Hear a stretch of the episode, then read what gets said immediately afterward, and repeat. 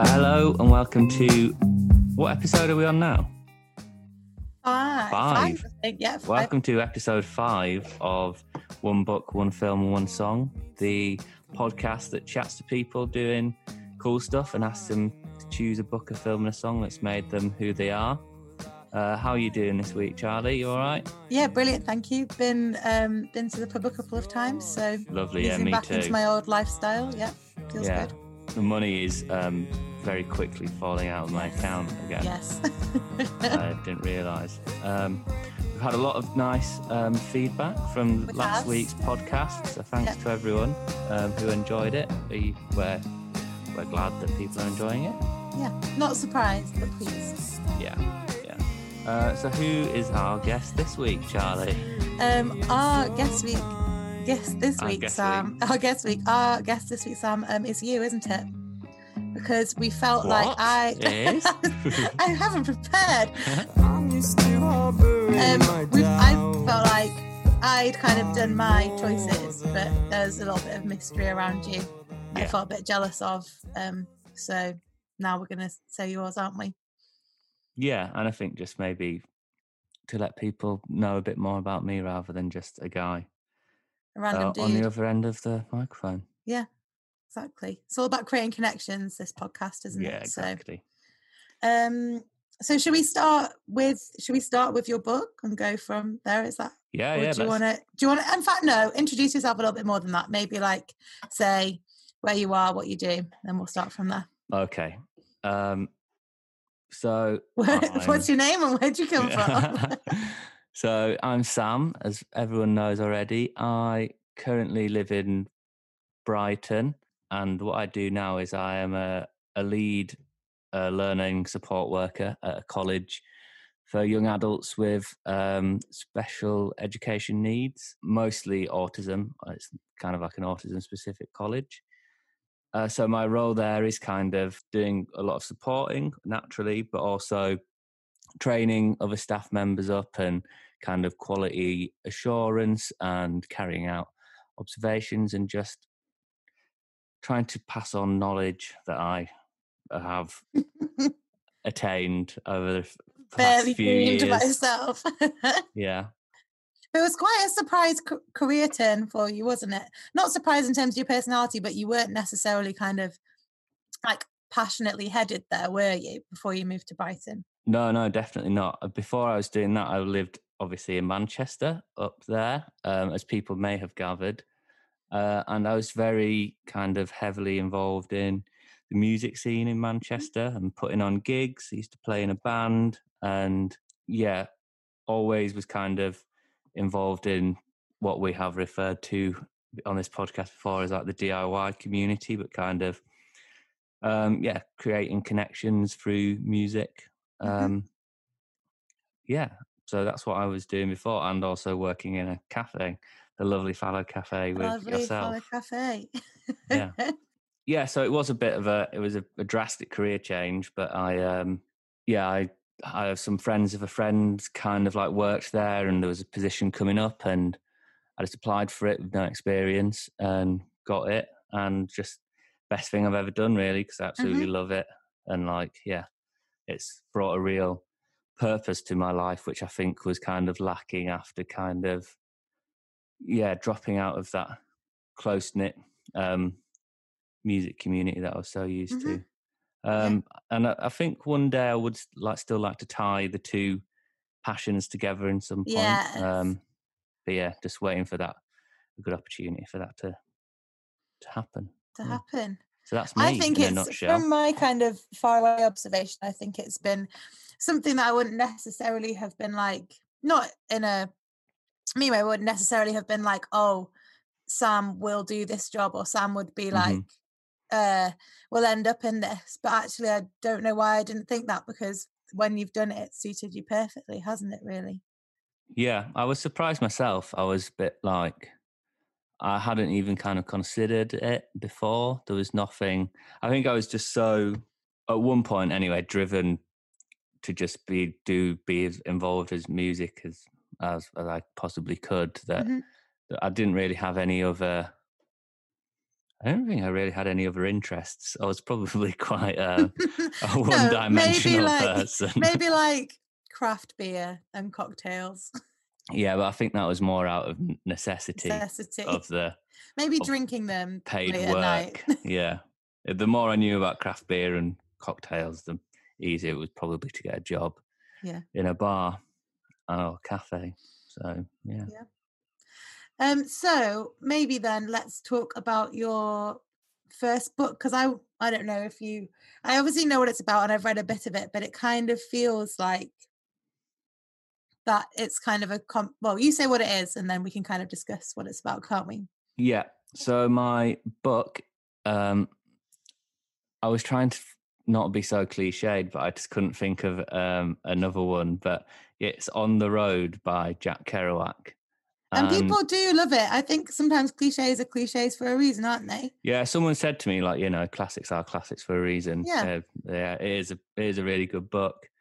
Um, I'm not like, I haven't, re- I read it, it's kind of, I think it shaped me because I read it when I was like sixteen. Mm-hmm. And I just thought it was like the coolest thing ever. So I probably didn't even read read it with like a really... analytical, coming from that kind of point of view and like really getting too into the themes. The themes are quite obvious. I mean, I think the where it wears itself on its sleeve a little bit, mm-hmm. the book. Um, but I just thought the style of writing was something that I'd never witnessed before, and it kind of made me. It made me want to be a writer, I think. Um, well, I've just heard now because obviously I've I've read a bit of it, but not all of it. And so I was just in the pub now and I was with some people and I was like, right, I'm going to talk to Sam about this book. Like, obviously, it's a really well-known book. I read a bit of it, but not all of it. Kind of what do we know about it? And apparently he wrote it all in one go. Yeah, it's all... So on... it's stream of consciousness, but it's also actual his own kind of stream of consciousness as well. Yeah, it's all, I think, I think it's all on one parchment it's on a scroll. Of paper. Yeah, yeah like one yeah, yeah. scroll. Which is still like, it's probably, I think it's in a museum somewhere. Um, but yeah, that's kind of wacky, isn't it? Imagine concentrating for that long on something. Or not concentrating, just letting it flow uh, out yeah, of you as more to the hand. point, yeah. I think. Um, yeah. So that was kind of really inspiring and just kind of like, some. it's just someone doing something a different way. Mm-hmm. Like, and there was, there was people around, obviously, doing the same thing. I think like Ginsberg was around at the mm-hmm. same kind of time. Well, it's part of that kind of like beat scene, isn't it? Yeah, yeah, yeah, yeah. And it's meant to be kind of written in that way. Uh, but I think that's, I think kind of again from reading a bit of it and knowing what it's about, it is kind of quite a sixteen-year-old you book, yeah. isn't it? Like I think if I read it now, I just feel very stressed about like, where are yeah. you going to shower? Like, where are you going to have your dinner? Kind of thing. I think it is like quite an ideal it, idealized yeah, teenage way. It really captures that spirit of just like, you know, when you are that age and you don't you don't you're not scared of anything. Yeah. Like, I certainly really wasn't, and just used to, and just took that to like um I thought it was just so cool, and I thought I was so cool from just like I was like yeah man, it's great, like I'll do whatever I want, to do this, I'll just go and study English literature and I'll be really cool. Yeah. Um, and you were Which you know, I which I did. Fairness. I went off and studied English literature, and it was it wasn't like that. No. Um, but I think in terms of it I making... think you think when you like read those kind of books, or you like hear about people like going to uni or like going away and having these experiences, and I was actually just very anxious for my freshers week and didn't really want to leave. I thought I was going to have this like wild time and like snog loads of boys and like go not go to bed for like however long, and then I was yeah. actually just quite nervous for my initial oh. initial few weeks at uni. It did get better, and it did get more like the lifestyle that I thought I was going to have. But I think you can't like ever like achieve that ideal, can you, that you like read about or think you're going to have? No, yeah, definitely not. And like just in terms of like who in your first year, the way that it works is you just get put in a flat with random people, and And they're the kind of the people around you or in the flats around you, the people that, you know, you, you make connections with quicker. But, you know, those people were doing like international business management or, or, or like, or just like, you know, just to me, just like really boring shit, like eighteen years old, just like, oh God, this isn't You're like, you know, we're, yeah, we're not like sat in some like little cafe, like smoking cigarettes and listening to some slam poetry or whatever, whatever ideal I had. Yeah. Um, yeah. So it kind of, in terms of ha- making me who, who I am, it had a direct effect on me going to Manchester to do that. Um, which has led me, obviously, every choice I made has made me who I am. So, mm-hmm. But in terms of like the, yeah, the reality didn't, at least in the yeah first couple of years in yeah. Manchester, didn't really live up to the expectation. I think moving to Manchester as a twenty-four year old kind of more matched my expectation of like what I wanted to have. I think like being a bit older. Um, but the other interesting thing about it is it's quite like, it is kind of, its roots are in music, aren't they? Its roots are in jazz music, and yeah. it's like completely about that scene. And one of the guys I was with at the pub before said that when he read it, the way that he wrote about music and about sound was completely phenomenal, and just, it's really hard to capture kind of music yeah. in literature, because Off, um, oh, it's hard to find the language, isn't it, to describe songs yeah. that you like. Often we just resort to kind of singing them as well. So I think um, there's possibly, I don't want to put your own influence on you, but it's kind of like that teenage idealism as well. But like be, the foundation of that being kind of very like music heavy and music based. Yeah, it definitely, in terms of kind of expressing raw emotion, I think music is the best way to do that. Mm-hmm. But the way he writes in On the Road is, is you know, very close to matching that kind of um, level of intensity of emotion that you can get through listening or, like, you know, writing music, I think. Yeah. Um, yeah, that's a good point. I hadn't really thought of it that way, but yeah. Sorry to put your own... No, no, it's good. Onto you. Yeah, yeah. No, thanks this for telling me what become, I think. This has just become a counselling session where I get you to choose selections and I psychoanalyse you yeah, via the nice. selections.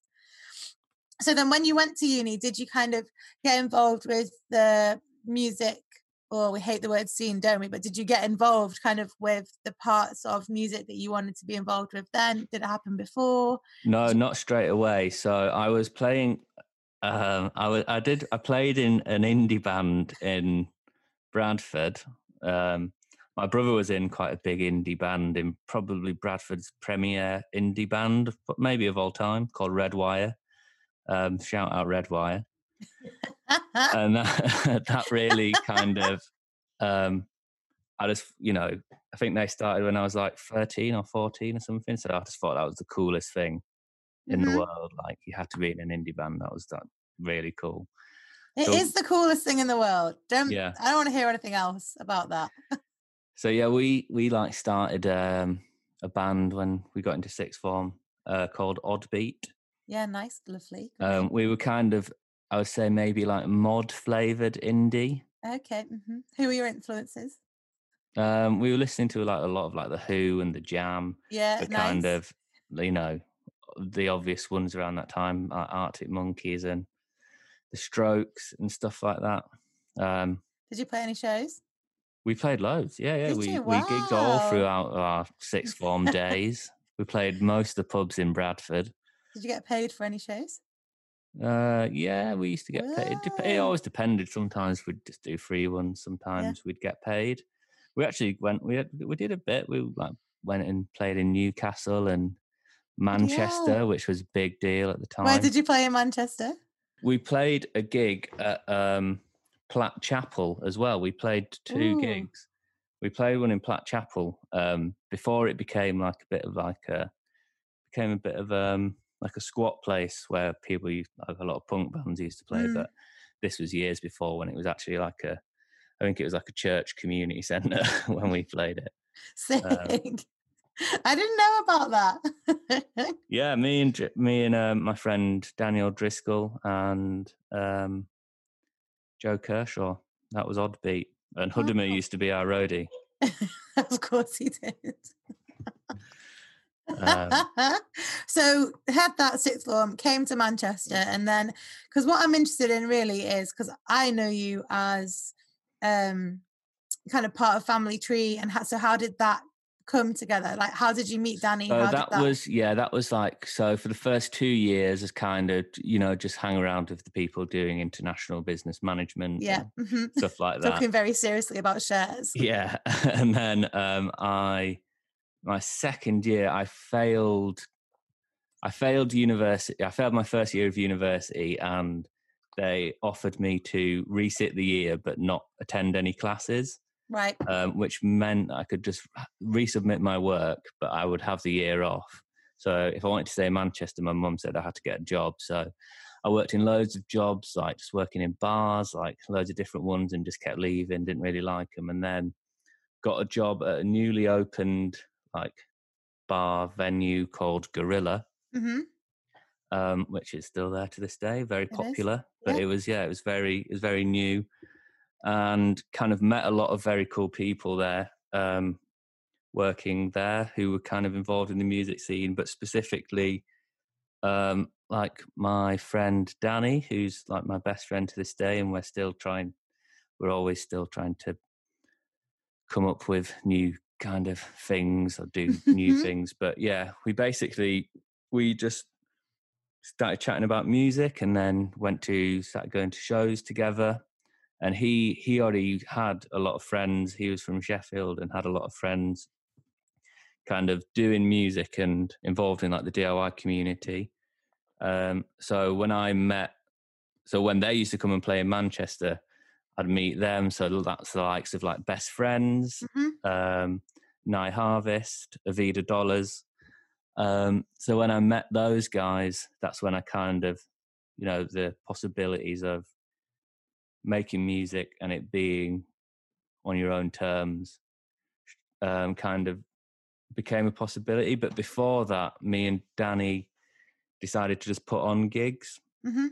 Um, so we used the name Family Tree, and we carried on doing that for about, I think we ended up doing it for about four years in Manchester. We, we did it until we left Manchester, basically, yeah. and we put on loads of gigs. Uh, at first, we mostly used upstairs at Fallow Cafe, and they were the real kind of, um, I'm going to use the word legendary. Yeah, I think that's, I, as an independent adjudicator, I say that that is the correct word to use. You know, because at Fallow Cafe at the time, there'd be a lot of gigs, and there wouldn't, sometimes there wouldn't be really quiet, and they'd be busy, even if the band was good. But we kind of managed to strike this balance where we got really good up-and-coming bands and a lot of people who wanted to come and see them. And it mm-hmm. ended up being a really kind of... And we used to D J, like, afterwards, and we'd go on till, like, three in the morning, and it used to just... It just used to be really fun, and yeah, the word got round, and just, yeah, they used to be really busy and packed, like, every time. So through that, we just kind of met so many people in the in the Manchester music scene. Mm-hmm. And then in the Sheffield music scene as well. So we started doing gigs in Sheffield as well. And and then, so... So I bet then, that feeling was brilliant, because I know, do you know, yeah. some days you get that feeling and you're like, if my fifteen-year-old self saw me today, they would be like, I'm really happy with how where you are. Yeah. Or where, yeah, like completely. How you are. And those moments are like, I think you have to search for the moment sometimes. And I think it's a really good kind of way of validating yourself, but there are certain periods in my life where I'm like, my fifteen year old self was like absolutely buzzed that those that, yeah. that kind of happened. It was the thing where it's like, it was, I found what kind of thing I'd been looking for, and I didn't yeah. really I didn't know it existed, yeah oh, but I just kind yeah. of I knew that something there was some somewhere that I belonged, but I didn't know exactly where. And then that that happening kind of, yeah, that was like, oh, this is it, this is this is what I'm meant to be doing at this time. Yeah. Um so yeah, it was it was so good. And like pretty much all my all my good friends now, I still got a couple of friends from like school and like early university days, but the majority of my good friends now I've met through like playing live music. Mm-hmm. Um So yeah, so again, it is a community, I think. Yeah, com- you know, one hundred percent. We've made that a theme. I'm not. I don't feel like I'm forcing that theme onto this. No, I no, definitely not. Everyone knows everyone, and everyone's like, oh, I know this. It is, it is a community, and I think it's, you know, before this week when they announced that they were going to give funding to venues and funding, you know, small ones, and they were going to try and kind of look after these independent venues. It was a community that was at real risk, wasn't it? You yeah. know, kind of for the last month or so, there's been, you know, maybe I won't be able to go and be one of twenty people in a room watching a band that I found on my Spotify Discover, or, you know. Yeah, yeah, exactly.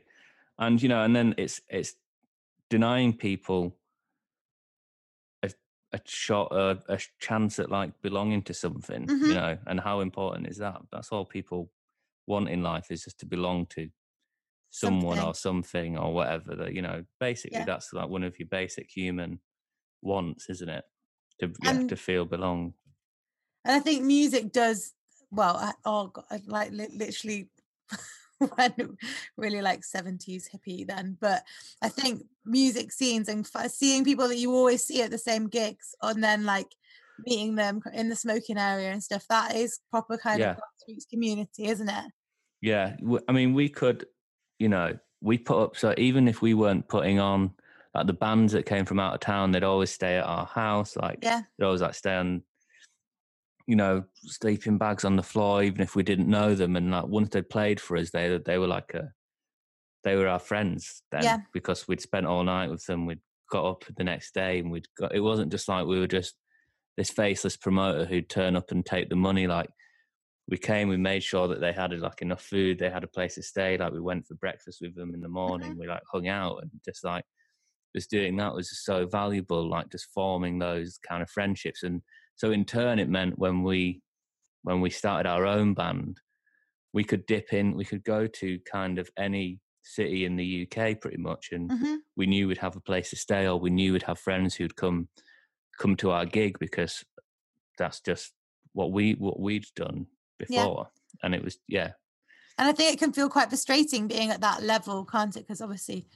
me music industry is quite ruthless, and I think again it wasn't, when we were thinking about who was going to not funding those small venues, wasn't just about not being able to go to shows, it was cutting off those little bands or those little artists from their community, yeah. wasn't it, and from their support system, and people who said no, it's not just like a pipe dream, you don't shouldn't go and study international business strategy, like you're doing the right thing, and we're all here because we love your songs. Yeah, and that was it. And I think, you know, I spoke about my brother's band, and the the, the aim for them was always, let's get a record deal, and because that was the, that was like the indie scene at that time, yeah. it was like indie bands were just getting signed to major labels, you know, and mm-hmm. that was the end goal. But and I kind of always thought that, and it was so refreshing to just be in this community where, you know, getting a major deal wasn't like the end goal. I mean, it yeah. was for a couple of people, and a few people did out of it, or, you know, got signed to like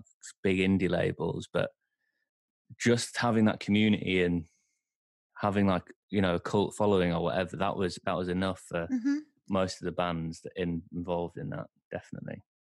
And I don't want to like science make it like a kind of a prescription, but I think there's such a benefit to people from having that creative outlet as well. And I think if you stop it being something that people aspire to, you stop people, like your band rehearsal, I imagine, obviously I don't know, you I imagine your band rehearsals or like writing songs or like recording is such a sense of like doing something and doing something that you really love. And I think if yeah. we lose that, then what are, like what are people going to do? Like what else? Whether and those people who play who play instruments aren't going to go and like take up knitting or like jogging, are they? There's just a big old vacuum for those people. Yeah, if you lose purpose, you know, that's the first.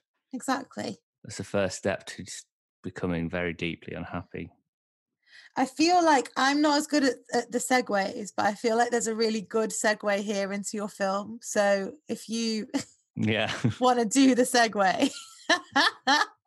um, so me. I suppose I picked, when I sent you my choices, I had had a few beers, and it seemed to make really make sense to me. I was like, oh my God, yeah, that's definitely the film that's kind of affected me most, and I've been thinking, should I change it? Um, you want to, now's the time if you want to. No, I'm going to stick with it, and then yeah, I wouldn't have respected you. Maybe have it on a honorary mention. Okay. Um, but the film that I chose uh, is School of Rock. You legend. Yeah. And I suppose. And actually, thinking... you did say at the beginning that you were really hoping to combine your job with your pa- uh, passion for music. So yeah. Really, this has influenced you in more ways than we ever imagined, hasn't it? Exactly. Yeah. Who knows? I don't think I want to be a teacher. You don't want to make the School of Rock. No, I don't want to make the School of Rock. Okay. Uh, however, um, I would like to get in. There's really some really good um, kind of organisations in Brighton where uh, there's an organisation called Gig Buddies, um, mm-hmm. where you can volunteer and you get buddied up with someone with um, uh, special education needs, and you just go to the gig, go to gigs with them, um, just so it enables them to experience. You know, going to a gig with someone who's not getting paid to be with them and actually yeah. also wants to be there. Yeah. Um, that's amazing. But there's lo- yeah, and there's loads of stuff. I think there's one called like the House of Rock, which is like a a learning um, disabilities uh, live night where all the bands are. So I, I'm I'm really I'm looking to get involved in them once you know live music is is up, up and, and kicking again. again. Yeah. But uh, yeah, I think. So what do you think? You how how did School of Rock influence you? Um, as an adult man, I think I just well, I again I'm looking at things that I I've taken it quite literally as like who what's made me who I am, as yeah. in things that you know I thought were amazing at a certain point in my life. Yeah, I'm not saying now. I, that... To be clear, for the record, and I'm happy for this to be recorded. I still think School of Rock is an amazing film, and I. If someone was like, I went round someone's house and they were like, do you want to watch School of Rock? I'd be like, yeah, yes. every, I think everyone of our ages. This is we're in danger of getting, you know, a bit like that millennial meme here. We're like, School of Rock's I am, awesome. I am the millennial meme. I'm Hufflepuff and I love School of Rock. um, but yeah, at, obviously at the time, I was probably, what, eight or nine? Yeah, we. Shall I, I see when it came out? Yeah, let's have a look. Um, but it, I just thought that was the coolest fucking thing in the world, and I was yeah. just like, that I want to be. Even at like you know eight, nine years old, I've been in bands since I was two thousand and three. Like, yeah, so I would have been ten. Yeah. So that probably directly correlates to I did start a band when I was about ten years old. There you go. um, so I've been in bands since I was about ten years old. Mm. Um, and yeah, it just I just thought it just was. And then that has led me on a path of wanting to, you know, get really involved in music. So I'm not saying that School of Rock is the most important film to me ever. But I think... But it's a film that's probably, you know, had an influence on me at a very early age of ten years old. And but what's led, really cool about this, it... path that has made it's led me down this path that's made me who I am today, and yeah. I will I will die on that hill. I will be up there with you. But I think the cool thing about it was because obviously like so I um I, I was a bit older, so I must have been like twelve I think, and I think I was having some guitar lessons at the time. But the cool thing about it is is like the people in the band aren't necessarily like the cool kids, like the guitar kid, he's cool, whatever, fine, boring. But loads of other people, they're the music nerds, and they're the people like, and it was the inclusiveness of it, I think yeah. at the time was really nice, because it was like, you don't have to be this like certain type of person to be in Jack Black's School Rock band. Like, you and can... yeah, and there's a real important message of being yourself is cool. Yeah. When the, the girls, um, She she's an amazing singer, but has this crisis of confidence. Yeah. And he, you know, he takes her to the side and he's like, "What are you talking about? You're amazing," and like yeah. whatever. And it's just like, you know, that's a that's a good good message for a ten year old to take on, I think. Yeah, it's a very like confidence boosting film, and yeah. I'm actually really happy that you chose it because I think it's I think it's good. I wonder, um, I don't know, I, I feel like I want to ask my Gen Z siblings what they think about what it. What they think of School of Rock. I think they'd be like a bit ironic about it. Yeah. Yeah, not actually realising how deep it is for a lot like of people. Like in the same way that they pretend that they love Jason Derulo riding solo, but it's because it's like vintage to them. I feel like they would have the same attitude to yeah. School of Rock. Bloody Gen Zs, nothing serious to them. Yeah, you know, nothing's sacred.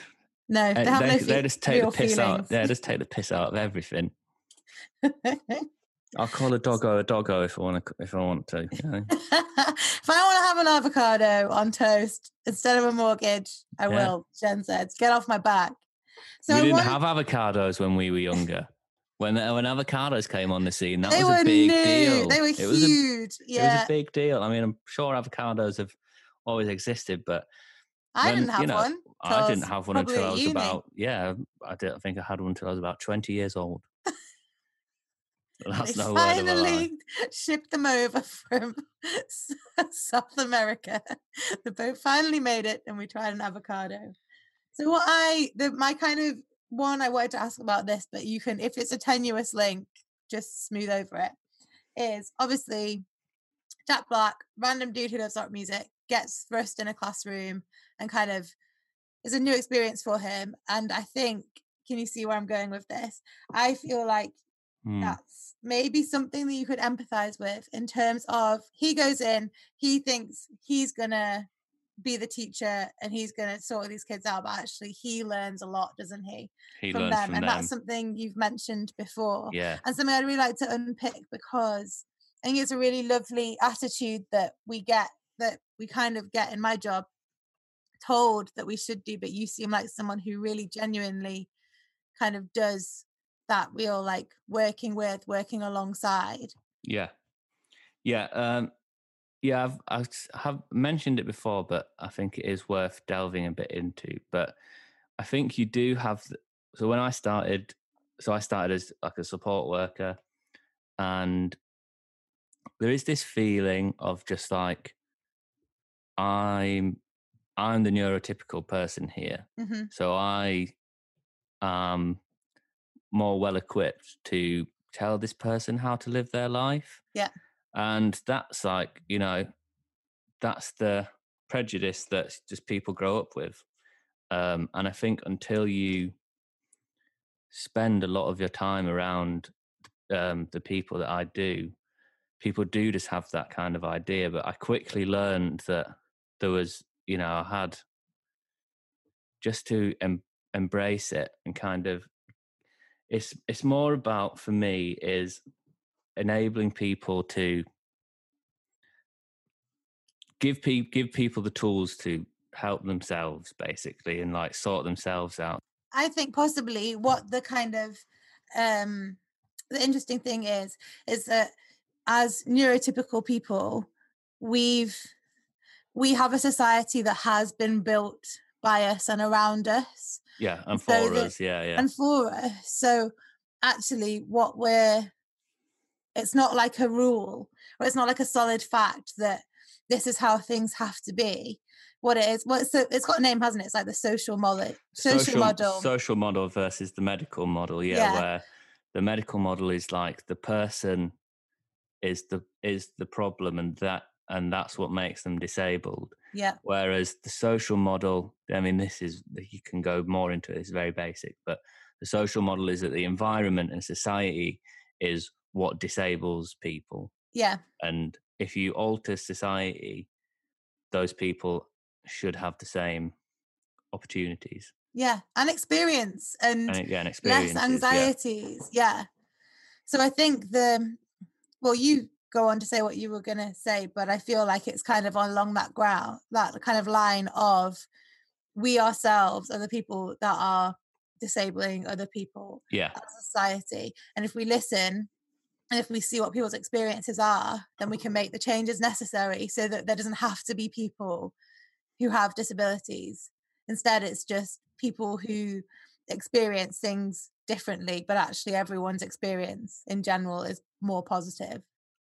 Yeah, completely. And understanding that, you know, not every disability is visible. Like, you know, you wouldn't you wouldn't be able to tell, you know, you wouldn't be able to tell if an autistic person was walking down the street. You mm-hmm. you don't know what is going on for everybody. So it's not just like, it's not just seeing, it's not adjusting your behavior when you encounter it. It's it's adjusting your behavior all the time, or just changing, changing in behavior and changing society's behavior to to it, it not being like a difference when it when it comes up. It's mm-hmm. always like that. That's how it should be.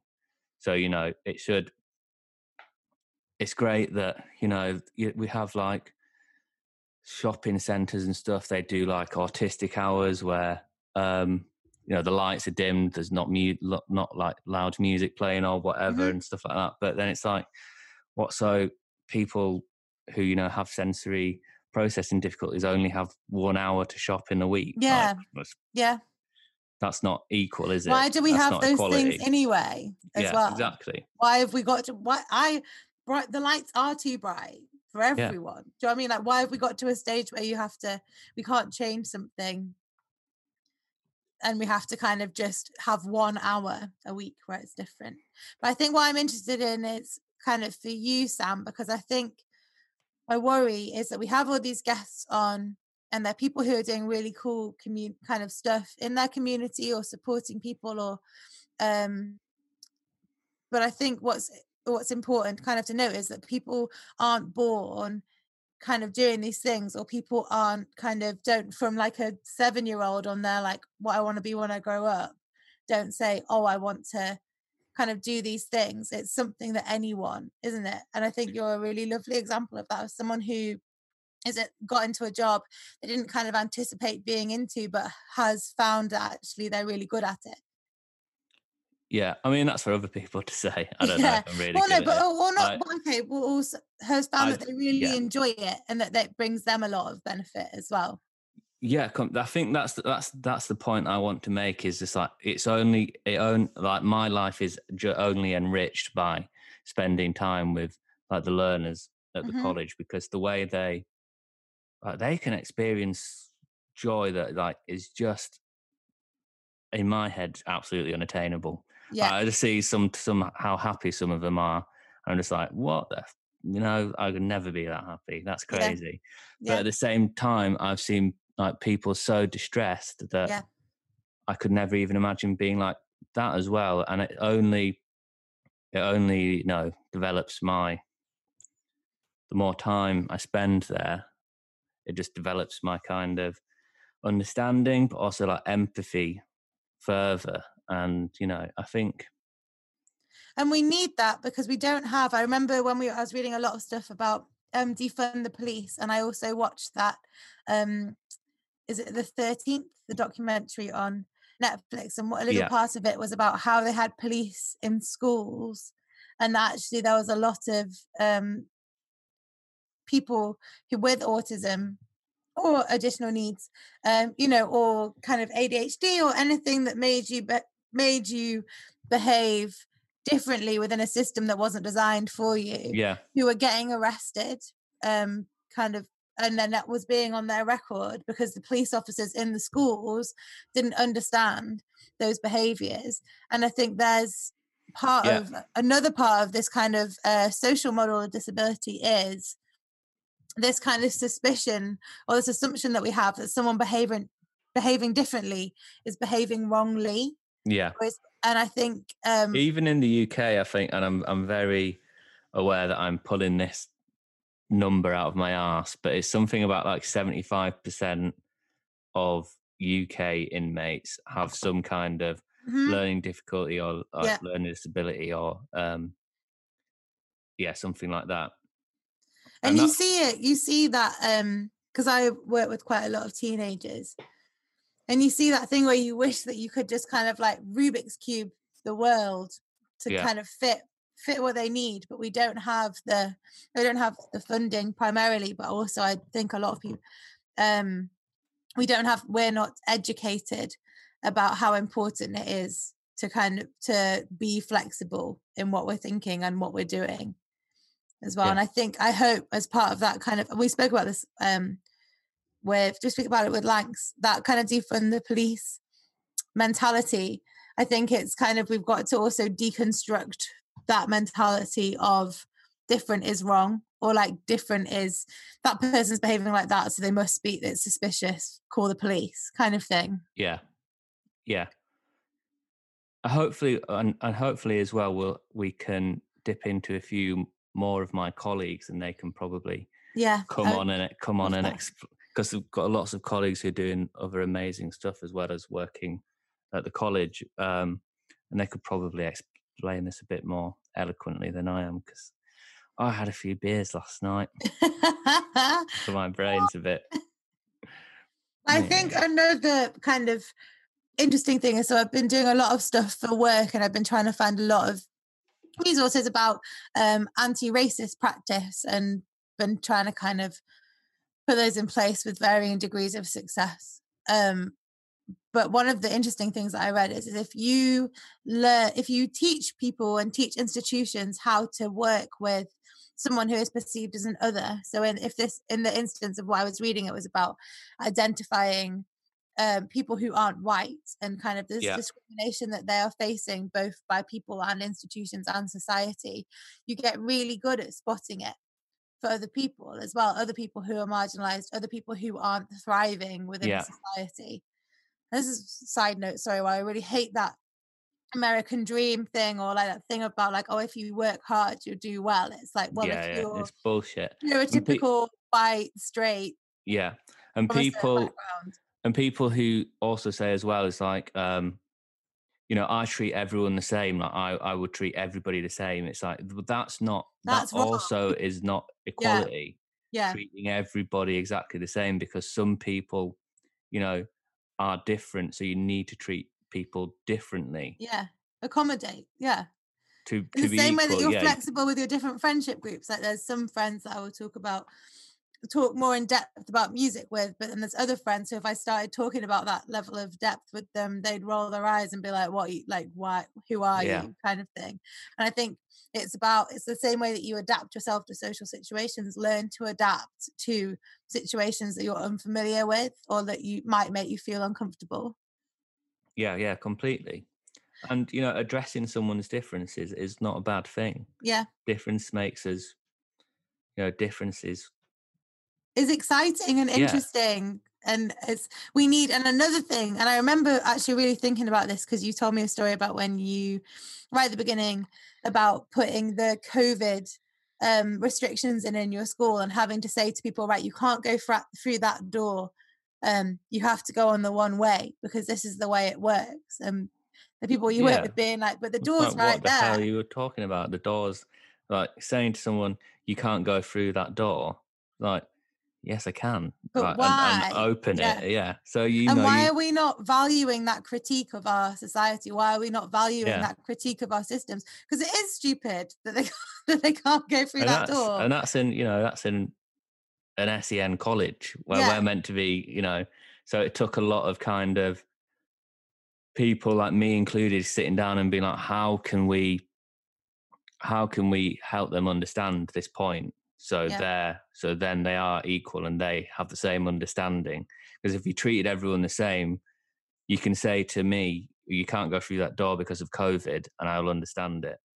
If Not even someone... no, I think actually let's say like you'll comply, like you'll yeah, yeah, yeah, yeah. that, that rule has been made for a reason and won't question it. But like, what a value in being like, but why? But why can't I go through that door? We've lost that, I think, because we don't yeah. if you are part of a society that was designed for you and by people like you, then you don't have a need to critique it, and then nothing changes for the better as well. We need critique, don't we? We need people saying this isn't working for me, so that we can yeah. evolve. And just absolutely, you know, there was um, like someone who'd been working at um, at the college had. was leaving, and they sent out this email, and it was this really beautiful email about kind of how how you know the world's crap and doesn't value the people that we work with, but by by work doing what we do, we are, we are living some kind of resistance to mm-hmm. this society that's doing what compassionate we, resistance. Yeah, that's my like favorite where, kind of yeah. And wh- where else could you know you could experience you could like experience such highs and such lows and such emotional attachments to people that you work with? And uh, there was like this really nice little stories. Like just today, like I walked past said learner on the decking, and he was teaching. Um, a student, like a, teaching a staff member how to dance to five, and yeah. and then I turned around another corner and there was a forty-year-old like male support worker painting um, another learner's toenails like hot pink. It's like, where else does this kind of thing happen? And yeah. that's kind of, you know, it is a resistance. Yeah, I think so. It's saying these pe- these people who you haven't thought about society have yeah. deserved- helping marginalised people is. Is a living resistance. a resistance yeah. to whatever it is, whatever is going on in the world at the minute, and it's always um, a worthwhile thing to do. Are you doing deliberate segues into the next choice? Because if you are, brilliant hosting. Should we talk about your song choice? Because it seems yeah. like a really, really perfect point to. Actually, before that, I just wanted to do some. Honourable mentions for films. Okay. I know I picked yes, School. Please, I know yeah. I picked School of Rock, but um, kind of films that really identified, I identified with, and you know, solidifying my identity. Anyway, mm-hmm. it's like a, a northern person. A film's kind of like um, like Kes and Rita Sue and Bob Two, and like the History Boys. They're, yeah. they're films that I like loved also, and really. Identified with. So the song is Oxygen by Willy Mason. Mm-hmm. As you said, yeah, we have sang it together many times. And I many think times. I think to a lot of people of our age who, you know, maybe hold similar beliefs to us or certainly maybe into the same kind of music. Um it is it's it's an anthem, isn't it? Yeah, it is.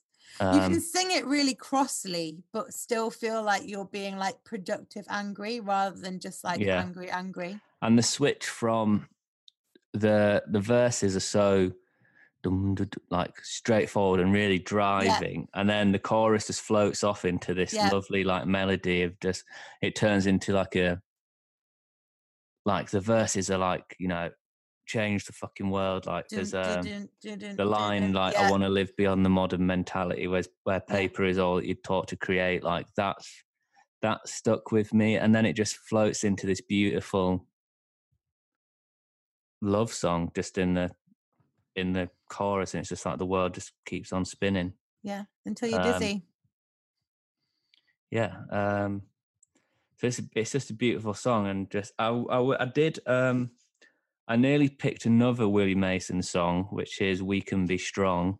Okay, yeah. Because I think that's all about dropping out of uni and, you know, going back to live on your mum's couch, which I never did, but dropped out of uni, definitely. And that's, you know, still might be quite a major regret, but also that song made it feel okay. And like you still got purpose, you still got... you still got to give so much, even though you dropped out of uni. It doesn't make you yeah. like, useless. But um, I think there's a real, um, and I quite often talk about this. I think with our specific kind of maybe even like five to ten year age bracket, there's this thing of like go to uni.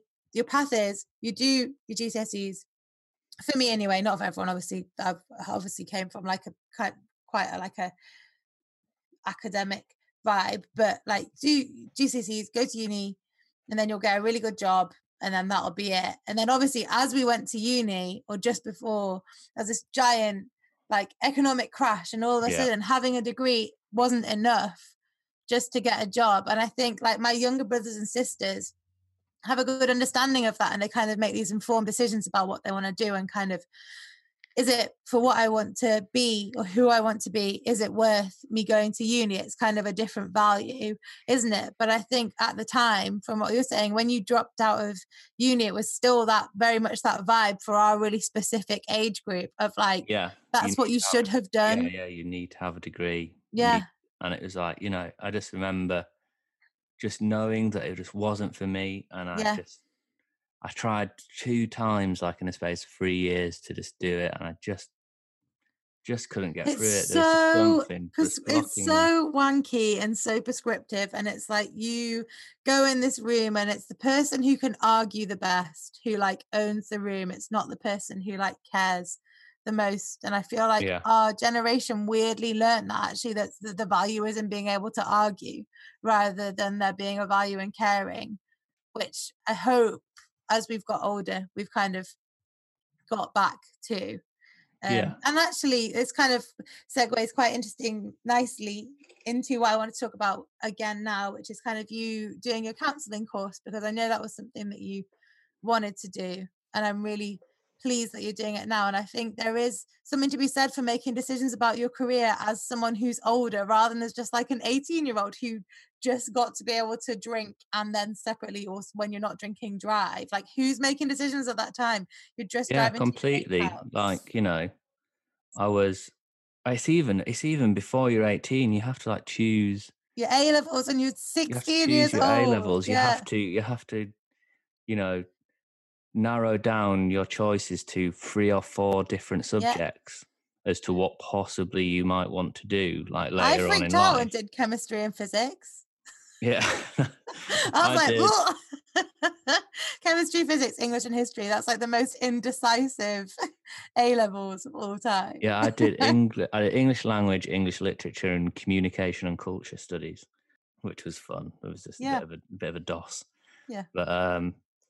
But yeah, so having the experience that I have now, and kind of even even in that music community that was involved in the, you know, mental health was a thing that I don't think was really spoken about too much, but you could definitely tell that it was very, you could see it and you're aware of it, I think. In the, yeah. yeah. So that kind of, I've always been aware that, you know, people... people really, you know, suffer just in their own heads and silently.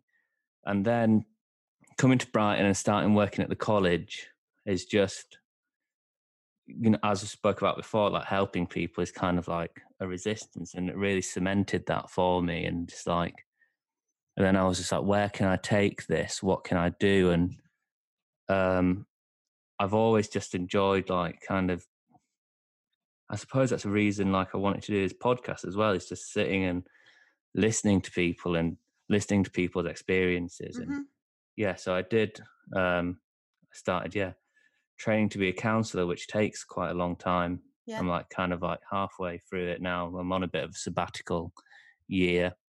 Um, so yeah, hopefully next September I will pick it up again, and Uh, two years after that will be a qualified counsellor. But and what do you feel like's a key? Because obviously a brilliant thing I think about being our age is that you you kind of get back, you like are reflective enough to learn. So then you like you don't have this giant ego anymore, and you're like yeah. kind of like a sponge again, like the same way that you are when you're a teenager. I felt like I've become a sponge again. I'm just like, tell me these things, let me grow a little bit. So do you feel like you've kind of learnt things and kind of grown a bit from learning? Yeah, one hundred percent. I think one of one of the reasons that I didn't want, didn't, uni wasn't working for me is because I didn't want to learn at that point. I just wanted to do stuff. I just wanted yeah. to, to do. I just wanted to, I just thought I had all the answers already, and, you know, there was no change in my mind in that. And I just wanted to do stuff and just be productive. And that, you know, I've found a, a community which I could do that in. Mm-hmm. Um, but yeah, get, I think it's when you pass that twenty-five point, you're just a bit like, man, I just want to learn. I want to learn yeah. so much more. There's so much more to learn.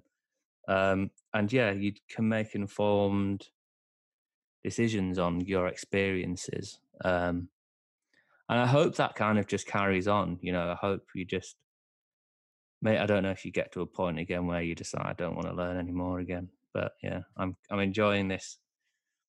This, this drive space. To learn, yeah. Yeah. Um, and that going back to like counselling, I've, I've done a lot of thinking about what kind of counsellor I would want to be. And obviously I think my experience in S E N is just so, yeah, value. So yeah, it is, it's valuable. And I see this actually because I have a lot of the teenagers who I work with. So quite often, yes, it's all quite often boys, but a couple of girls who've had um, either undiagnosed or not really very strong symptoms of A D H D, A S C, autism, um, and then kind of become teenagers and then have these incidents and have these are overwhelmed mm-hmm. because all of a sudden relationships become really important, and all of a sudden how you communicate becomes really important, how you understand social situations becomes important. And like if you're trying to understand social situations in a way that are built for people who are neurotypical, and of course it's, you know, it's stressful enough already, isn't it? Yeah. And I think we don't have enough people who are counselors or people who are professionals who have that foundation in understanding what that is like for someone. Yeah. And like I'm not I'm not I don't want to like devalue anyone's experience at all, and I think everyone should everyone should get counseling, and it should be yeah. more accessible to everyone. It mm-hmm. shouldn't be this, you know, exclusive thing, which unfortunately it is. And I would It should I be think... like that thing in America, you know, when they're like, I hate how they say it, but like, my therapist says. And mm. I'm like, what? Let's like let's make it something that people access and talk about when they're feeling. Yeah. Also, I find it weird when they say like, um, "Oh, my therapist told me to do this," because what that's not how it should be. That I've yeah. learned about counselling is that you don't yeah. give any direction. No. Um, and you allow people to come to their own conclusions. So. Yeah, I think... Um, Are they life coaches? This, I actually always have this thought. I'm interested. Life coaching is different, yeah. Yeah, yeah. But, but the American therapist always sounds a bit more like life coachy, because I think that I is... Think, I think also just a lot of in, in like the media or whatever, in television or films, therapist roles are written about people who aren't, you know, therapists. So... They like write about therapists. They really know it. Yeah. Everyone's got this idea that you'll go to therapy and they'll just tell you exactly what to do. Yeah. Um, but, but you've so got to be ready. You've got to kind of be going with an open mind, don't you? Saying yeah, like, therapy's not going to work if you don't want to do it. Like, yeah. That's, that's one of the key things as well. But I, like I still, I've still got. I would hate to try and sound like a voice on. on it, because I know I've still got a lot to learn. But like I'm, I'm interested not... in your learning. You're learning yeah. to do it, because I'm interested in the learning process, because there's a lot to unlearn, I think, isn't there? When yeah, yeah, completely. It's so it's so difficult, because obviously you do practice sessions and all you want to do is someone's unloading to you, and all you want to do is just give them advice. And yeah. Have you thought about doing this? Or do you want to do that? And it's like holding that back is, mm-hmm. um, yeah, that's that's the first kind of thing to you've got to master about not just not giving advice and just listening. Have you done um motivational interviewing? No, what's that? So it's like you um encourage the person to come up with the change in behavior themselves, and they do it, but you do it by kind of listening and then reflecting back what they yeah, feel. Yeah, so yeah, you'd yeah, be like listen Yeah, listen, reflecting yeah. back, summarising. Yeah, um, yeah, and yeah, then yeah. you identify as the motivator for change. And then mm-hmm. you'd be like, so you'd be like, oh, I love vaping. And then blah, blah, blah. And then you'd be like, oh, but you know, obviously we don't really know the kind of long-term effects of it. And then you, and you kind of identify that person finding their own change, which again goes back to what we said with Lanx last year, last year, last week about like, listening to people and kind of uh, being really tuned in as a way of connecting and a way of working with people, rather than just being like, oh, well, he wants to vape, so he's going to keep on vaping kind of thing. Yeah, yeah, yeah.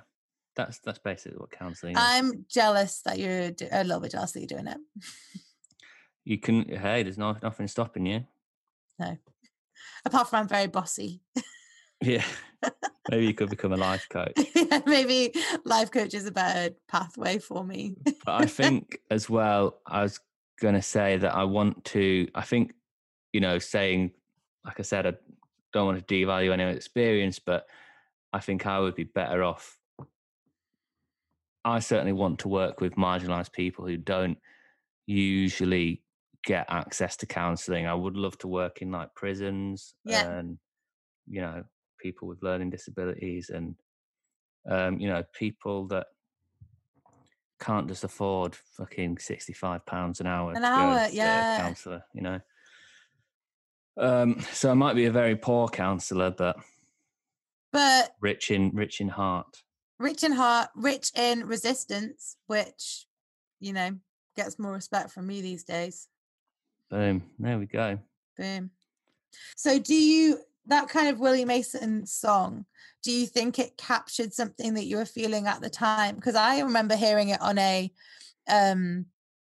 like a comp, one of those compilation C Ds I've spoken about before, yeah, like pro- yeah, probably yeah. like the bands, the bands oh four or something. Yeah, I think... I think I think I remember watching like the video on M T V two or something like that. Or and do you think it captured something you were feeling, or do you think it inspired? Yeah, yeah, completely. Our feeling? It, it was it was another one of those things of someone. Someone describing how I feel when I didn't even know what yeah. I was feeling, and I just like, that.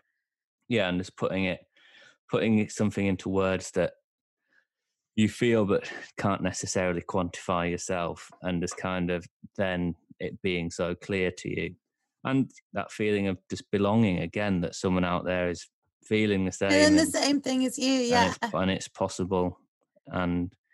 That and also, it. as a teenager, I want to be better than Oxygen. Like, what a perfectly vague aspiration for being yeah. like, however old. Like, I want to be something. I know I want to be great, but I don't know what I want to be. I want to be better than Oxygen, kind of thing. I think it's he captured, even though he obviously wasn't a teenager at the time. I remember hearing it and definitely being like, this feeling that you have is something that I am feeling. Yeah, yeah.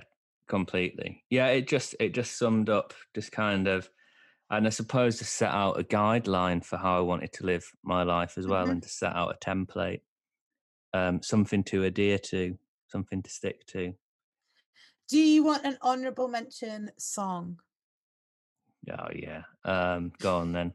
Go on then. I think something that's always been with me in my life, um, and it's my favourite song of all time, is Sweet Thing by Van Morrison. Yeah. That's why I asked, because I was like, Sam has chosen this song, which means a lot to him, and I think a lot to like our friendship, but there's also some space for Van Morrison in this discussion. Yeah, Van Morrison's always going to... Van Morrison's just one of those people, just remember like driving like ten hours or whatever down to France in the car, and just...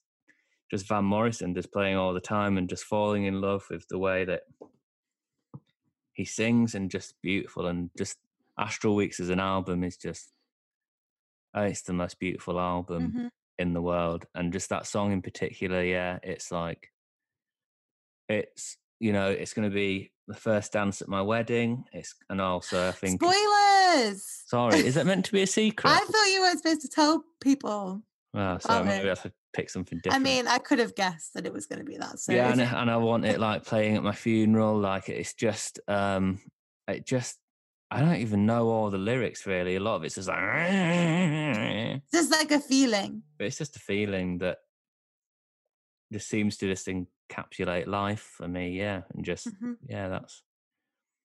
It's sad, but it's hopeful, and it's beautiful, but kind of.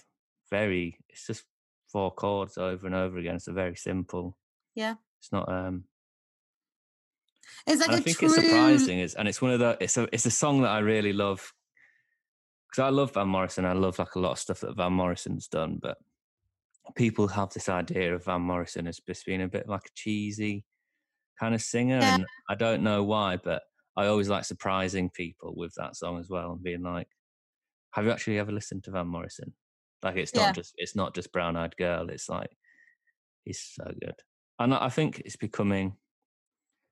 I'm not going to say I, I started the resurgence in like Van Morrison's popularity. If you hadn't cool said kids, that, I was going to say that a lot of people, a lot of people who consider themselves cool and like you know cool music, are all playing Van Morrison yeah, now and they love they him. Are. And I was yeah. like, yeah, I've always said who that. Who started that? Yeah. It was I probably, you know, yeah. things built. Thing I, I, I spoke to a lot of people about Van Morrison. Yeah, you did. Um, so you know, those things filter. We listened through. to Sweet Thing at six a.m. Oh, a I lot of times. Oh, I couldn't even. Yeah, Yeah. There's a lot of songs. I I mean, there's there's so there's many songs. There's a lot of six a m songs. Yeah, to be fair, aren't there? I have I have a playlist called Whoa Now. If anyone wants to yeah. see all of my favourite songs. But yeah, I love yeah I love music, and I love I love playing people, and I feel really passionate about. You love sharing a song as well, yeah, don't yeah. If, you? If yeah. I like, if I like a song, like everyone's got to hear it. Everyone's yeah. got to, and everyone's got to shut up and respect it, and, and feel feel the vibe. Yeah. Like I do. Um, so yeah, which I think is why I enjoy kind of playing records a lot, and you know, because it's sharing, isn't it? Yeah. People who D J and people who have radio shows and people who put steal the aux cable at song at parties. Yeah. Everyone thinks that it's coming. I think people can think that it's coming from a place of arrogance of saying I know the best songs, but yeah. I think it's coming from a place of I love this and I want. I know that this is. Yeah, and I want to share it. it. Yeah, that's definitely that's definitely the feeling that I have. Like when I D J and stuff, I just I'm just wanting to share with people like some stuff that I've found, or or making people rethink their ideas about certain artists as well. I Van really Morrison. like doing Van Morrison, Dire Straits. Um, Love Dire Straits yeah, as well. Dire Straits are great.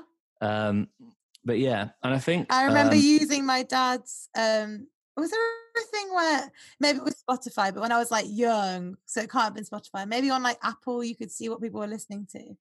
I remember listening to Dire Straits and my dad texted me being like, Why are, you listen- why, why are you listening to Dire Straits? And then feeling a bit ashamed, like there was something that I yeah. shouldn't listen to for like a while, feeling a bit embarrassed about it. Um, Nothing to be embarrassed about. But in terms of like music as well, I think, um, yeah, the way me and Danny are um, putting something together, which hopefully will be be very cool. I think we're going to try and build build a website and have kind of a music sharing platform, and hopefully get a lot of different people involved and get people sharing music. Maybe maybe some yeah maybe some radios kind of thing, and people creating mixes and playlists and stuff. So yeah, um, keep an eye out for that. I'm sure once it gets a bit more formed, I'll I'll mention it on the mm. pod as well. But, and yeah. lockdown, I think I've in. Lockdown, I've got really into, oh God, this is so like pretentious. I've got really into like smaller radio. So like always listen to N T S, but I've like been trying to find, lots of people have started their own small yeah. radio stations, haven't they? And I think it's been a really good time for people who wouldn't necessarily, like the only person I knew before who had a radio show is my dad. He has one called Electronic Ears, which is brilliant if anyone wants to tune in. Lots of electronic music, history and trivia, um cool. but he was the only person that I knew. And then now it seems like loads of people are taking kind of saying like there's a I'm in my house, I want to keep sharing. I can't yeah. share in the pub anymore, I can't share in the bar that I work in, I can't kind of we can't go out and see the bands that I love, I can't take you to a gig anymore. So what I'm going to do is create a platform to share myself. And I think that's been I think we've been disconnected, but we've become more connected, haven't we, in a yeah. way. And hopefully what we're going to do is like, you know, unite a lot of those people under one convenient yeah. umbrella. Uh, and even people who aren't confident in like D J skills, like we we kind of, we want to encourage people, even if they just, you know, want to get like, um, like some track listing together, and we can, we can make the mix, or, you know, get them involved somehow. We want, want kind of everyone to get involved in it in some way. So I think it'd be really it's it's it's a it's, it's a exciting. fetus it's a fetus of an idea at the minute. But, okay, um, is that a bad analogy? Graphic way to describe an idea. It's a like it's a, poetic, it's a little chick, it's a little chickling of an idea at the minute. It's not hatched egg. out of it. It's not hatched yet, but um, it's brewing. Sounds exciting. Yeah, yeah. I think um, I think it'd be really nice, and yeah, just I'm always up for doing stuff like that, connecting people and helping people. It's good. It's a good way. Well, that's how we made friends, isn't it? I think. Yeah. Yeah. Yeah. Definitely. Liking yeah. the same song is a good personality, like mm. decipher, isn't it? Willy Mason, um, Oxygen. Willy Mason, Oxygen. Great tune. Great tune. Lovely. Well, I I'm happy with that. There's yeah, a... a lovely, lovely little, um, lovely little chat. It was nice being on the um, the opposite, the receiving end of yeah. the the interrogation. It's kind quite of... hard saying, yeah. uh, talking about yourself. I think. Yeah, it is, and it's very. Um, I, I quite like talking about myself.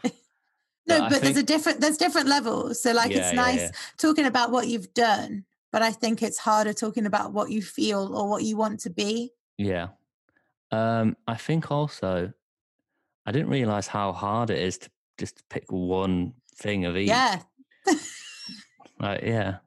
Respect to everyone who's already done it and just given us their answers without yeah. any kind of hesitation. That's um. School of Rock. Amazing, amazing, amazing choice. yeah, I said School I wish Rock. That you hadn't told me before that your film choice was going to be School of Rock so we could like capture my live response to yeah. that being it. um. So yeah, we'll be we'll be back next week with um another a guest that isn't one of us two. But I've enjoyed yeah. I've enjoyed just having a just a chat with you again. That's been it's been very nice. Lovely catch up. And as always... And um, I've learned more about you, which I didn't think would be... You didn't, well, not, you didn't realise there was more to learn. Yeah. Always, I more, the whole always more to learn, yeah. Because your show ain't my show, we're here again. If I'm breaking your heart, I can just stay. Thanks for listening.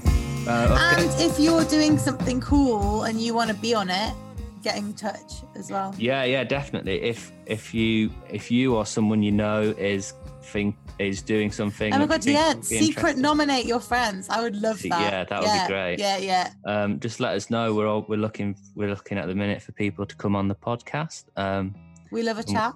We, yeah, and we're open to ideas. Uh, also, yeah, if you're enjoying it, hit that subscribe button, yeah, because we for our egos need to see the subscribers. It's not about yeah. you, it's about us. Uh write a review. um yeah. Couple, we didn't get any more five star reviews, so we're still on three five star reviews, so if you which want is good to, that's more than I've had before, to be fair. Yeah, and they're all they're all five star as well, so oh, what, there's no less ones. Yeah, that's one hundred percent. Well, there you go. um So yeah, do that. Tell your friends as well, and just get get people listening. And we'll see you next week with see a, you next week with a, a lovely guest that I'm sure will bring some interesting conversation. Will warm your hearts, I think. Yeah. Actually, if it's who I think it's going to be. Right, I'll see you next week then, Charlie. Take care. Right. See you next week. Bye. Bye. They will swing by.